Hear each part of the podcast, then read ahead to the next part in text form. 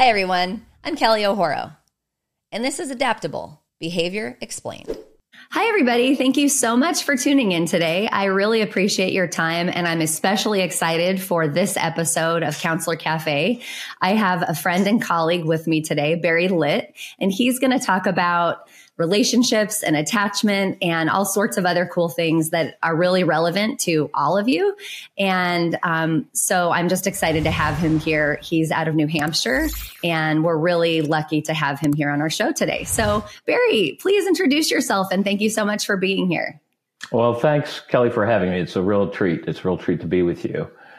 Uh, so I'm trained as a marriage and family therapist. I've been in the field for about 40 years now, half of which is with um, doing EMDR, and now I'm an EMDR uh, consultant. And my early training in uh, object relations and family systems has been a very, very uh, helpful marriage with the adaptive information processing model of EMDR and I've been able to integrate. Can I, can I chime in for just a quick second there? For those of you who haven't watched earlier episodes, adaptive information processing is really just the theory by which we all grow and develop. We are learning creatures and mammals, and so everything we ever did, we learned, whether it was epigenetically or now uh, in our environments. And so, so that's what Barry's an expert in, and I'm excited to hear how he marries these topics together. Okay, well, thanks for that that clarification. Right, that's that's sort of the driving engine of EMDR is is what makes people process through emotional traumas. Uh, we say from the bottom up, emotionally right. Uh, right. and somatically. Um, so I've been able to take my my learning and evolution over the years uh, into three different chapters and three different books and and workshops and trainings all throughout the U.S. and Canada.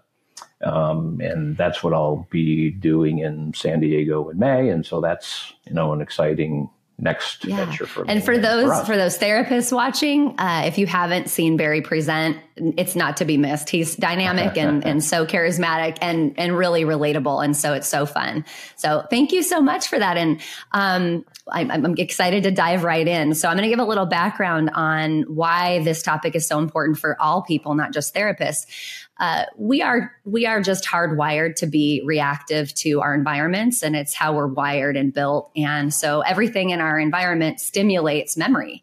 And sometimes that memory recalled is good and doesn't have any problematic behavior associated with it. And sometimes the memory is maladaptively encoded. In other words we end up triggered as if something uh, that we're seeing, tasting, feeling, touching, smelling today, uh, it reminds us of something that happened in the past that was negatively stored. And so those are called triggers or reminders in our nervous system. And I want to make sure we talk about that because I want my next question for Barry to have a little bit of uh, a, pre- a, preamble so that those who don't know what that is, uh, you have that background. So, Barry, knowing that we all as humans get triggered, knowing that we don't want to and we judge our reactions, and oftentimes those triggers really interrupt or uh, create problems in our relationships because we are getting our stuff on others when it's not necessarily their their problem to deal with. So, in all your years of experience both clinically and in consultation, how do you understand why people react poorly to stimulus or why they get triggered from a zoomed out place? Right. Right. Great question. So, to be sure, you know, you, you mentioned the role of memory, and the role of memory in humans is to predict so we know where the next watering hole is. It's so we know where the, the lion's den is. It's to anticipate problems. After all, we did evolve in a predator prey environment. So safety is, you know, uh, of chief importance, certainly in the way we evolved, even though in the modern society it, it may take a backseat to other concerns, but that's not what our nervous system thinks. Our nervous system is always kind of on the lookout. And so while trauma can affect different people differently, and we can't really predict who's going to be traumatized by what, and, and that's because it's a subjective reaction to a, an event as opposed to the event itself. But we do know is that the way people react can be sort of clustered or understood is, is generally speaking, for the most part, going to land in one or more of three domains of self experience or dose, domains of self experience. This is threats to the continuity of my sense of self in the world. And I can mention what those three are and then and then kind of circle back and, and say a little bit yeah, about Yeah, please do. And when you say domains of self or identity, can you give an example of what that would look like? Or will you do that when you explain those three domains? I will, yes. Okay. Uh, okay, so something bad happens, it's going to hit me in one of these, one or more of these three domains. They include attachment, merit, and safety. So the attachment domain, this is typically trauma within the first three years of life. Um, research shows that about 40% of individuals have an insecure attachment style. That means that there was some more or less uh, fracture of their attachment relationship with a primary caregiver. So that's going to be a persistent feature of their sense of not only self, but self in relation to other. The next domain is what I call the merit domain. This is concerns with self worth, self esteem, and so forth. So while in the first group it affects you know roughly 40% of the population, nobody gets through the merit domain unscathed. We are wired to doubt ourselves and to compare ourselves to others often. So the merit domain really can involves everybody and that's about feeling not good enough or a failure or not this enough or not that enough and then finally the safety domain uh, this is the sense of the world as generally a safe place gets fractured by some event that you know at least i perceive as a threat to my my safety or vitality a life threatening event and so this is for those who have you know experienced life threatening events combat trauma motor vehicle accidents um, or things that created that fight, flight, or freeze response that says, I'm going to die. So right. anything that occurs is going to land in one or more uh, of those three domains. Right. And I think that for our viewers, you know, nobody questions those safety domain oriented injuries.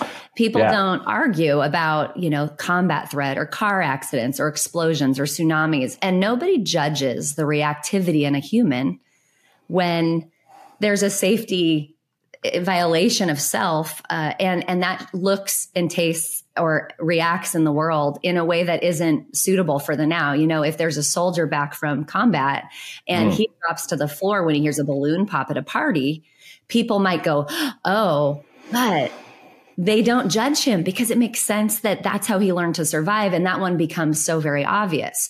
Right you know where i think i want to really zoom in a little bit more and i know that both merit and attachment systems are are incredibly important and will impact relationships.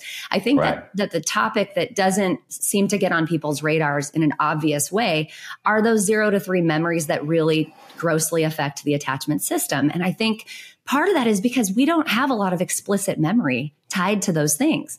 And yeah, we're not right. taught to associate those experiences as children that, right. well, you know what? If my dad works out of town six of seven days a week, I'm not going to feel like I'm safe in the world uh, related to his connection and, and love for me. And it must be something wrong with me that he leaves me all right. the time. And people don't understand how that so greatly impacts how we believe in ourselves in relationship. Yeah, that's very true. That's a really good point. Yeah, in point of fact, uh, for the most part, we don't form uh, explicit memories in the first three years. So all the the remembering is not conscious remembering; it's implicit remembering. And say more implicit about that. Mem- implicit. Yeah. Yeah. So implicit memory is the stuff you learn you don't realize you're learning. Like, you know, how do you put your pants on? Like nobody taught you that. It wasn't the way you learned, you know, like the, the capital of Brazil. It was something you experienced and encoded without even knowing it was going on? How do you open a doorknob? These are things that we do all the time implicitly, that is, without conscious thought. And how we relate, what we expect of caregivers, what we expect in terms of, you know, how safe I'm going to be with a caregiver. Will I be um, understood, seen, comforted by a caregiver? Mm, there's no language for this in the first few years. These are, you know, pre-verbal years for the most part, but it's experienced. And that experience is encoded.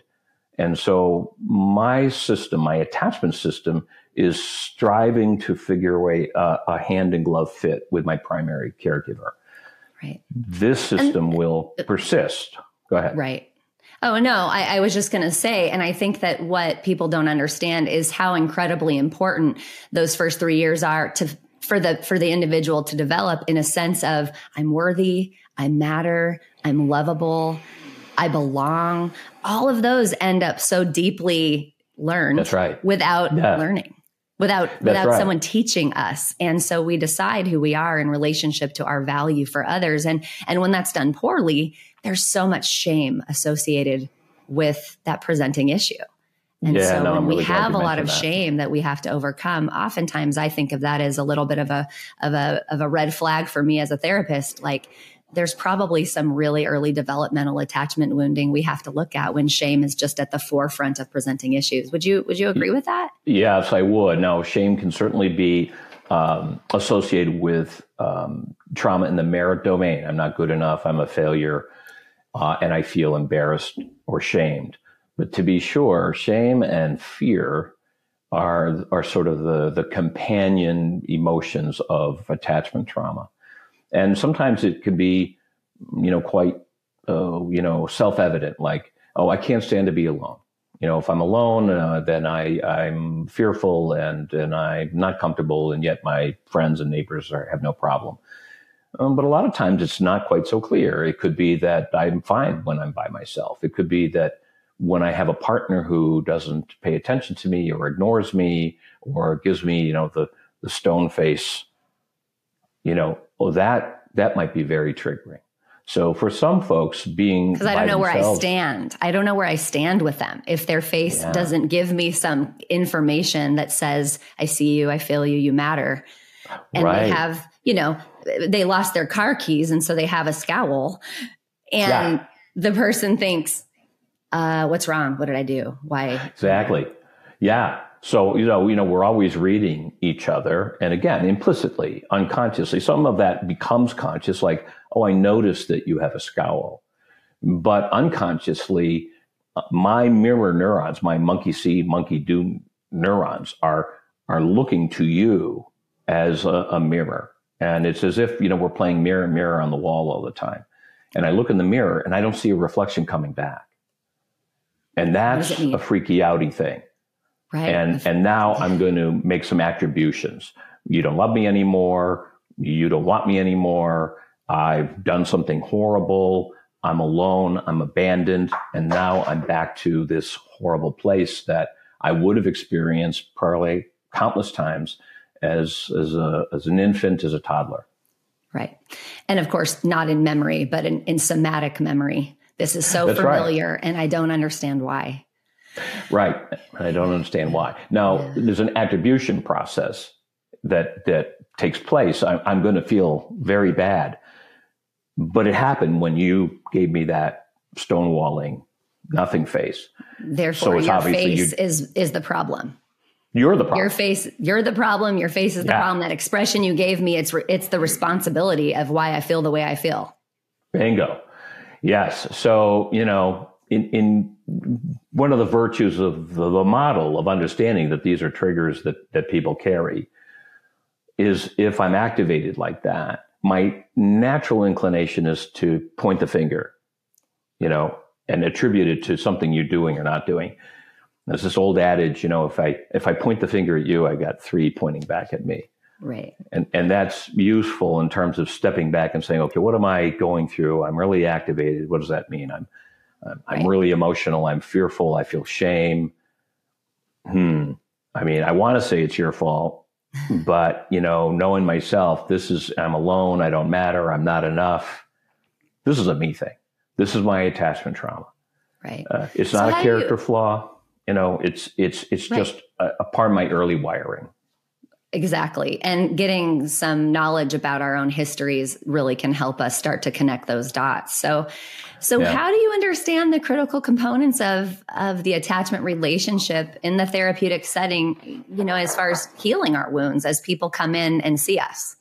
Right, right. Good question. So, when people see a therapist, you know, it's a vulnerable relationship, it's an intimate relationship. And so people are going to transfer that attachment style onto the therapist. That's what we call the word transference. And for that matter, the therapist is a human too. And the therapist is going to transfer, you know, my own attachment style into that relationship. And we call that counter transfer. It's the same phenomena. We add counter and we're talking about the therapist, but it's the same thing. So the attuned therapist and therapists, you know, the old adage, know thyself, very important.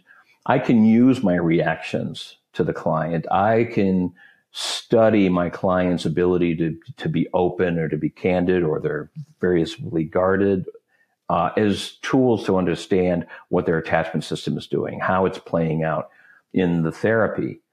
And the reporting from the client, in addition to my observation, can help me understand how this attachment pl- is playing out in their actual lives. Um, right. That and what happens some, in our office is likely what's happening outside of our office. Yes, yes. So it's great although, data. Although, yes, in a much more minimized form, generally speaking, generally. because people are on their best behavior, right? Um, and the therapist, you know, is a, a secure attachment figure. You know, we're we're trained and disciplined to be non-reactive.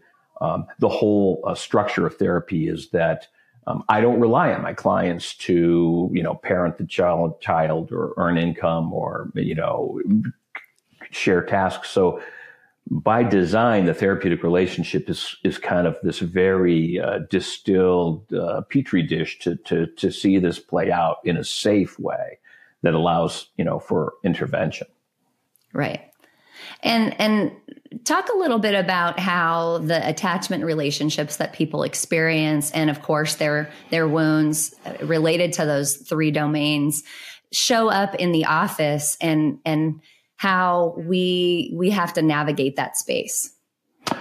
Right, right. Well, uh, to be sure, uh, there are you know different styles of attachment, and I recommend anybody who's not familiar or um, you know wants to brush up on to look at your uh, video, Kelly, on attachment styles. It's it's it's Thank you. very nice. It's very clear. It's very well done, and it delineates you know what these styles are, and can give us insights into how they might play out. Um, the attachment of of uh, individual, their style, is a persistent feature. Um, it tends to go throughout the lifespan, and it will modify according to development. But the fundamental of it will will persist. So it'll show up in the therapy relationship. It'll throw up show up in intimate partners or at work or anybody who's in that more or less close area. Yeah, and that attachment relationship uh, that was developed when we were young. That, of course, like you said, it shows up everywhere all the time and without our knowing typically about how we show up in the world. And it affects uh, the way that we are in relationship everywhere we are or everywhere. That's absolutely right. Yeah. Now, these attachment styles, that again, you did a very lovely job of, of describing, need to be understood as a scalar phenomena, as opposed to, you know, I either have this or I don't have this. It's like, to what extent do I have this style? More or less. And the more there's attachment trauma, the more it will f- be felt by intimate others, including the therapist. So a client presentation, for example, when the, the presenting problems are things about like, I don't feel like I belong. I don't feel like I matter. People, you know, who are close to me don't really know me or care about me. They don't include me. I feel alone. These are indicators in, in the EMDR speak. We talk about negative cognitions, core beliefs that are persistent. These are going to show up sooner or later in uh, on the client presentation, but the therapist is also may come to consultation and say, you know, I'm not sure what to do with my client. I don't feel like I'm providing the right service. I don't feel like I'm doing enough. I feel like I don't have what it takes. Um, I get nervous when they enter because I feel like whatever it is, you know, they're they're too much for me. Well, those are the complementary attitudes. So you see, what I'm doing is I'm reverberating with that same sentiment, almost as if telepathically you know, I'm feeling their attachment system. So I'm actually getting data about their early life, even if we're talking about, you know, their time at work. So the therapist can utilize this. Uh, and, and it's hard and it's challenging, but with consultation, it can be very helpful to utilize this to feed it back in a corrective way in, in the therapy. Right. And we're creating new memory moment by moment in the therapeutic setting that right. can help reestablish i can you know i can show up a certain kind of way if i'm a client and the therapist can then mirror back a more appropriate stance based on that experience and create new pathways and and uh, and help make make known make what was implicit explicit in that experience well so that they yes. have uh, awareness of those past present connections because we bring to light what's happening in that. And of course what it's happen what's happening in their relationships which which you know better than I do that's what brings people into therapy most of the time is that's you right. know my partner my husband my child my whatever and I dot dot dot and they dot dot dot. Right. You know. That's right. That's right. And that partner child you know uh husband spouse whatever may in fact do dot, dot, right. dot. But the real issue is how does it affect me? And am I being triggered? And so my triggers are my problem to solve. Right. This is a good news, bad news situation for, for people, for clients. The, the bad news is that these attachment styles are very persistent. That is the nature of being human to attribute it to outside sources. It's, it's what the other person did. It's what the situation is. It's the world is coming apart. That's why I feel this way. Um, and so there's often a tug of war with partners or with the therapist about, well, no, it's, it, it's not I'm doing something wrong. It's my partner. It's not I'm reacting. Anybody would feel this way. So there has to be sort of a, a battle about um, attribution to what do I attribute this? Um, I'm not going to change how the world is or is not coming right. apart. We don't have any control over that. No. But the good news part is that I can come into mastery over what my nervous system is doing with these things. Uh, and that's where bottom up therapy like EMDR really comes into play. My reactions are from the emotional brain. I'm not going to talk myself out of these things. I can try, but I'll probably just wind up beating myself up uh, because I'm using the wrong tool, you know, for the wrong problem. Um, the intellectual part of my brain is really not the driver; it's the emotional part and the somatic part. So a bottom, so-called bottom-up therapy is about transforming what my nervous system is doing with these various triggers so that now I can rise above my reactivity and then find a skillful, compassionate way of dealing with these things. Right. That better matches today's circumstances and slows my system down enough so that I have time for choice because that That's reactivity right. is, is just it's without choice because it's so somatically informed and it's too fast. And that's because by design, by, you know, the brain's designed to go that fast on purpose to keep us safe, alive, and well. And exactly. so when it's obsolete, when it's an obsolete reaction, that slowing down helps us have a response, which is so much better serving for our relationships in the now. And of course, can better match our, our circumstances of the now. So we, yes, we reduce that said. encoding. So, uh, right. what what are the known implications for you? What what are the implications of this known quantity when it comes to how do we as humans need to take account for knowing this? Right right. So i mentioned the the, the challenge of attributional process that i i have a natural tendency to want to say it's someone else's fault. The adaptation of this attachment style may have had a very important role when I was, you know, a youngster, but as a grown up, I'm going to have a tendency to continue to to play this out, even if it's obsolete. Can and you so give an example of something we might have done as a child that was serving and necessary, but then when we do it in our partner relationships, how it's problematic? Oh, sure. No, that's a great question. And and again, I'll just reference, you know, your own video on attachment styles. So the dismissive avoidant attachment style of adulthood comes from an early childhood where caregivers are unreliable, unsafe, or unsoothing. And there could be a thousand reasons for that. It, it could be anything from the primary caregiver, usually the mom, you know, was sick, was anxious, was depressed, you know, was being beaten up, you know, that she's ill, that she's absent. I mean, the, the list really goes on. It doesn't have to be a, a, a bad guy. But it means as an early, as an early toddler infant, when I seek safety and the caregiver is not the thing that provides safety, I may turn inward. I may turn to toys. I may turn into to rituals. I may play by myself. And so very early on, I take my attachments just aimed like like beaming outward, and instead I I curtail it and I beam it inward to take care of myself. Um, children who are doing this are often dissociative. They actually have uh, anesthesia going on, so they don't feel so much distress. So they look, they could look fairly content. Um, but, but, their distress is, is out of awareness, dissociated. Well, that's suitable for that early childhood environment, but you know, try to run an intimate adult relationship that way. So when my partner makes a bid for attention, affection, attunement, mm, it does not compute. Uh, and I might shut down. I might have that anesthesia happen again, that dissociation. I might turn away. Uh, the stonewalling I referenced earlier. You know, if my partner's upset with me and my partner is is engaging in conflict, which is often just a bid for more engagement, I may shut down and dissociate and Right. I don't know out. what to do with that. It's so unfamiliar. That's right. because I couldn't get the attention of my caregivers when I was young. And so I don't know what to do with this now. Exactly. And it might overwhelm I, me. But, but that won't be my attribution, however. My attribution will be, oh, well, my partner's too needy. My partner's too demanding. My partner just wants to fight. I don't like fighting. I'm a peaceful person. I don't see the need for all this emotionality. So, you know, often people will invent a story. we're, see, wired, we're wired for story. We figure it out and we want to say, here's, here's what's happening and this is why. Exactly. this is why I feel exactly. this way. right. So, you know, that couple may wind up very likely triggering each other's uh, injuries. So, you know, I'm triggered in that, you know, the, the, in the, in the attachment domain of self because my partner is, is demanding relational engagement that is overwhelming to me. And my shutting down may trigger my partner's attachment insecurity.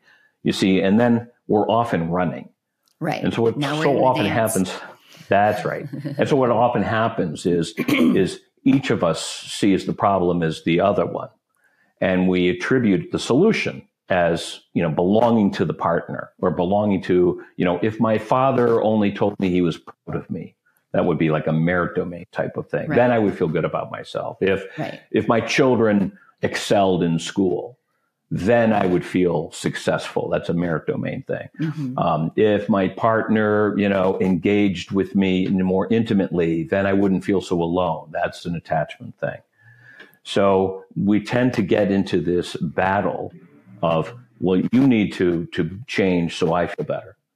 And my partner counters, well, no, no, you need to change so I feel better. Yes, but, I feel worse than you do because, yeah. because you did this terrible thing. Right. Well, no, no, no, I feel worse than you. You owe it to me because last week you did two terrible things. Right. Yes, but I had, I had a bad score. childhood. Yeah. Uh, well, you had a bad childhood. I had no childhood. I was raised by wolves. You know, I, I, I got fed by, you know, raccoons taught me how to open trash cans. That's the kind of childhood. You owe it to me. Right. And so what I call a race to the bottom, you know, exactly. that, that suffering is associated with entitlement. And if I suffer more, I'm entitled to have caregiving. Right. Uh, and so couples often, partners collide in terms of who's entitled to be caring for whom. Right. You know, see, each of us want to be me, me, right. me. And in, ser- and in service of the discharge of our own pain and discomfort, we fall into the blame game. That's it. And the projection game. That's right. And it's easier right. than feeling my responsibility to clean up my reactivity on my side of the street. Absolutely. And also, I don't think, you know, I, I, don't believe that people know they're doing it for the most part. No. I think people are not doing this by choice. I think they're doing this by not because they've not known any other way. And they don't right. understand how to attribute their emotional experience to something that isn't happening right now. They just don't know. Right. We should learn this when we're young. And of course, that's not, that's, that's not what happens for us.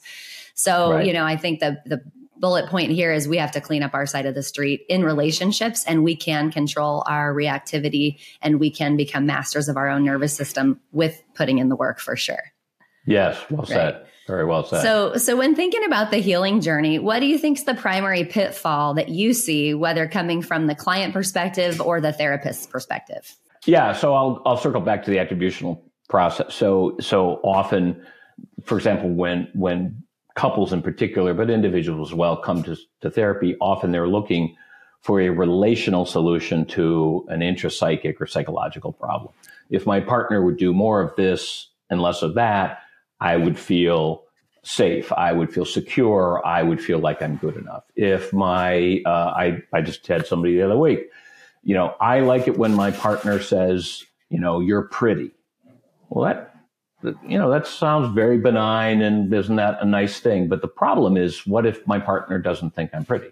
I mean, it's, it's really possible that I'm, I'm not that pretty to my partner. I mean, that's just a reality or that I'm not good at something or that they don't like my souffle. I mean, it's got to be fair game that my partner can be honest with me. And I need to have the resilience to, to, to bend like willow and not break like glass. Uh, but if you see I'm really traumatized, let's say in the merit domain, and my partner says, you know, doesn't say I'm pretty, or I don't look good in this, or my souffle is is burned, and I feel it as a traumatic injury. Again, my go-to is to say, well, you see, this is this is you. You're too critical. You're not nice enough. You're not kind enough. This is really a, a me problem. And as I said before, I might have to go several rounds with my therapist before I can accept that this is a right. trigger in me. Right. One of my one of my common statements to clients is I I get they did all those things and that totally sucks for you and they're not in here. Yeah, right. Since they're not here, would you be okay learning how to tolerate and or show up for yourself in a different way than you currently do? Yes, absolutely. And if so, let's do that because they're, they're yes. not here. I can't yes, control yes. anything they're doing. And uh, furthermore, we can't ever control anything anyone else ever does. And so our most primary ability would be in changing the way that we respond to people's re- re- reactions or statements or stimulus in the world. And that's like where we become the most empowered.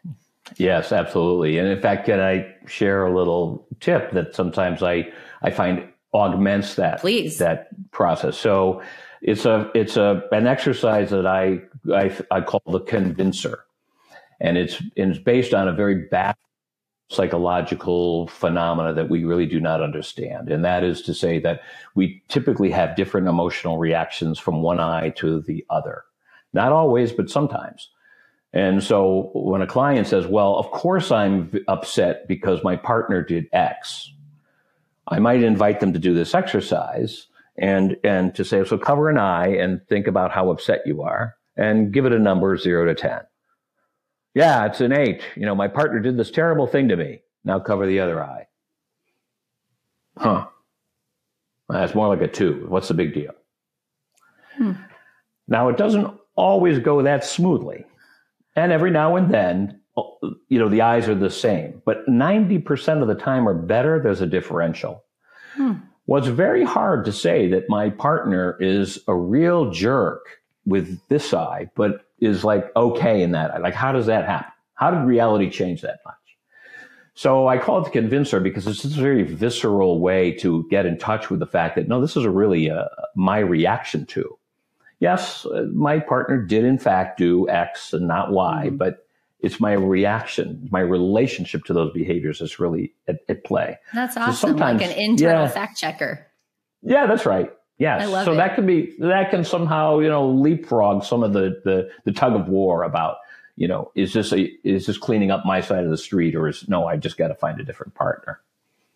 Right. That's great. Cool being that clients will be able to to see like with that convincer oh, okay, so I can see more. It's my side of the street. What what do clients need to do to heal? So the theory of change, from my point of point, is is a three legged stool of getting it, doing it, and feeling it differently. Now, the getting it part, that's that's kind of the thing that happens most quickly. That's because the front part of our brain, that's where we learned the capital of Brazil. We can learn stuff. We can have insight. Um, in another language, it's called cognitive restructuring. It could be called psychoeducation. But I need to learn that there's, you know, things that I'm doing, my partner's doing, that there's a model of fair play that I can learn and I can become acquainted with. So there were rules about conduct that I can learn, rules about exactly what we're talking about, about reactivity. Doing it differently means, oh, instead of engaging in a, in a fight, is there a way I can step back listen more patiently, have more compassion and concern, um, or set good limits. However, the doing it, it hinges on the feeling it differently. So if my emotional brain isn't really resourced enough to do it differently, I will invariably fall back on old habits. So getting it, doing it, and feeling it differently is to me the essence of, of therapy. And the getting it part, that's the talk therapy that most of us are familiar with. Uh, the doing it, you know, sometimes cognitive behavioral therapy emphasizes doing it or relational therapies emphasize doing it. And the feeling it is really that bottom up processing that we've been talking about is changing how my nervous system responds to stimuli so that I actually have my frontal lobes available to me to be more skillful. To have choices. Yes. Yeah. So so tell us why you like to teach EMDR therapists about this concept. Well, I love to teach about this concept. To me, you know, the human condition is endlessly fascinating. Um, I think that therapy is is still a little more art than science. There's an art to being attuned. There's an art for sure. Yeah, uh, timing, when to time or how to time my interventions. Um, the how to be with people. You know, in in in counseling 101, it's you know, lesson one, build rapport. Now let's lesson two, like it's just overlooked. If it just comes naturally. It does not come naturally. Right. Our own attachment styles, our own lived history is going to influence how we engage with clients. So the good news is that there were rules. And there were rules, even though it's an art, there are guide guide rails that kind of keep me understanding like what makes people tick? What is the source of their suffering? What are some of the channels through which they can heal? How can their relationships become more optimal, optimized for, you know, safety, responsibility, trust building?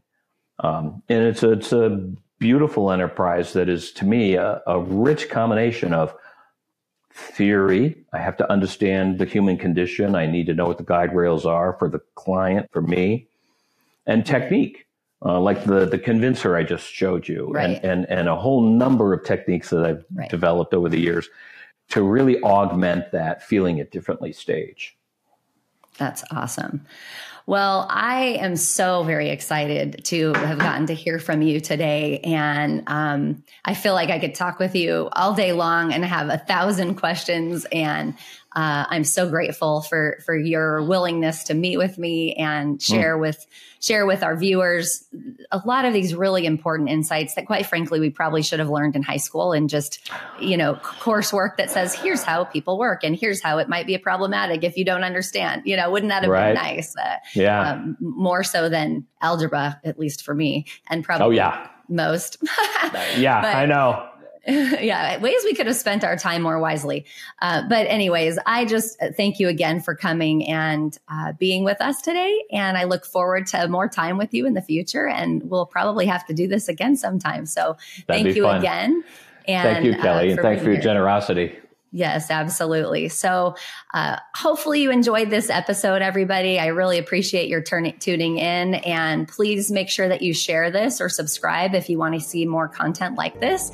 And of course, uh, don't forget to lead with love, it'll never steer you wrong.